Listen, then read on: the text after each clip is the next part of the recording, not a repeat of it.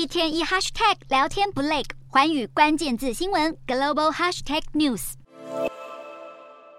中国早已跃居全球第二大经济体，却依然被归为开发中国家，让北京能仗着这个头衔继续寻求国际组织的特殊待遇和援助，令其他大型经济体颇为不满。美国国会众议院当地时间二十七日以四百一十五票赞成、零票反对，无异议通过法案，要求华府消除中国的开发中国家标签。这项众院压倒性通过的法案名为《中华人民共和国不是开发中国家法》，内容只是美国国务卿要求各大国际组织把中国重新归类为中高收入国家、高收入国家或已开发国家。法案发起人共和党籍众议员金英玉批评中国利用开发中国家的地位玩弄制度，伤害真正需要帮助的第三世界国家。美国提出阻断中国金援措施的同时，欧盟也剑指中国经济胁迫。欧洲议会和欧盟理事会经过彻夜协商后，终于在二十八日对反胁迫工具达成共识。这套政策工具将允许成员国遭到他国经济胁迫时采取贸易报复或是集体反制应对，包括祭出惩罚性关税、进出口管制等等。欧盟议会名言，反胁迫工具立法背景来自中国对立陶宛的贸易胁迫行为。外界更认为，用途与目的类似于美国众议院早在二零二一年就提出的反中国经济胁迫法。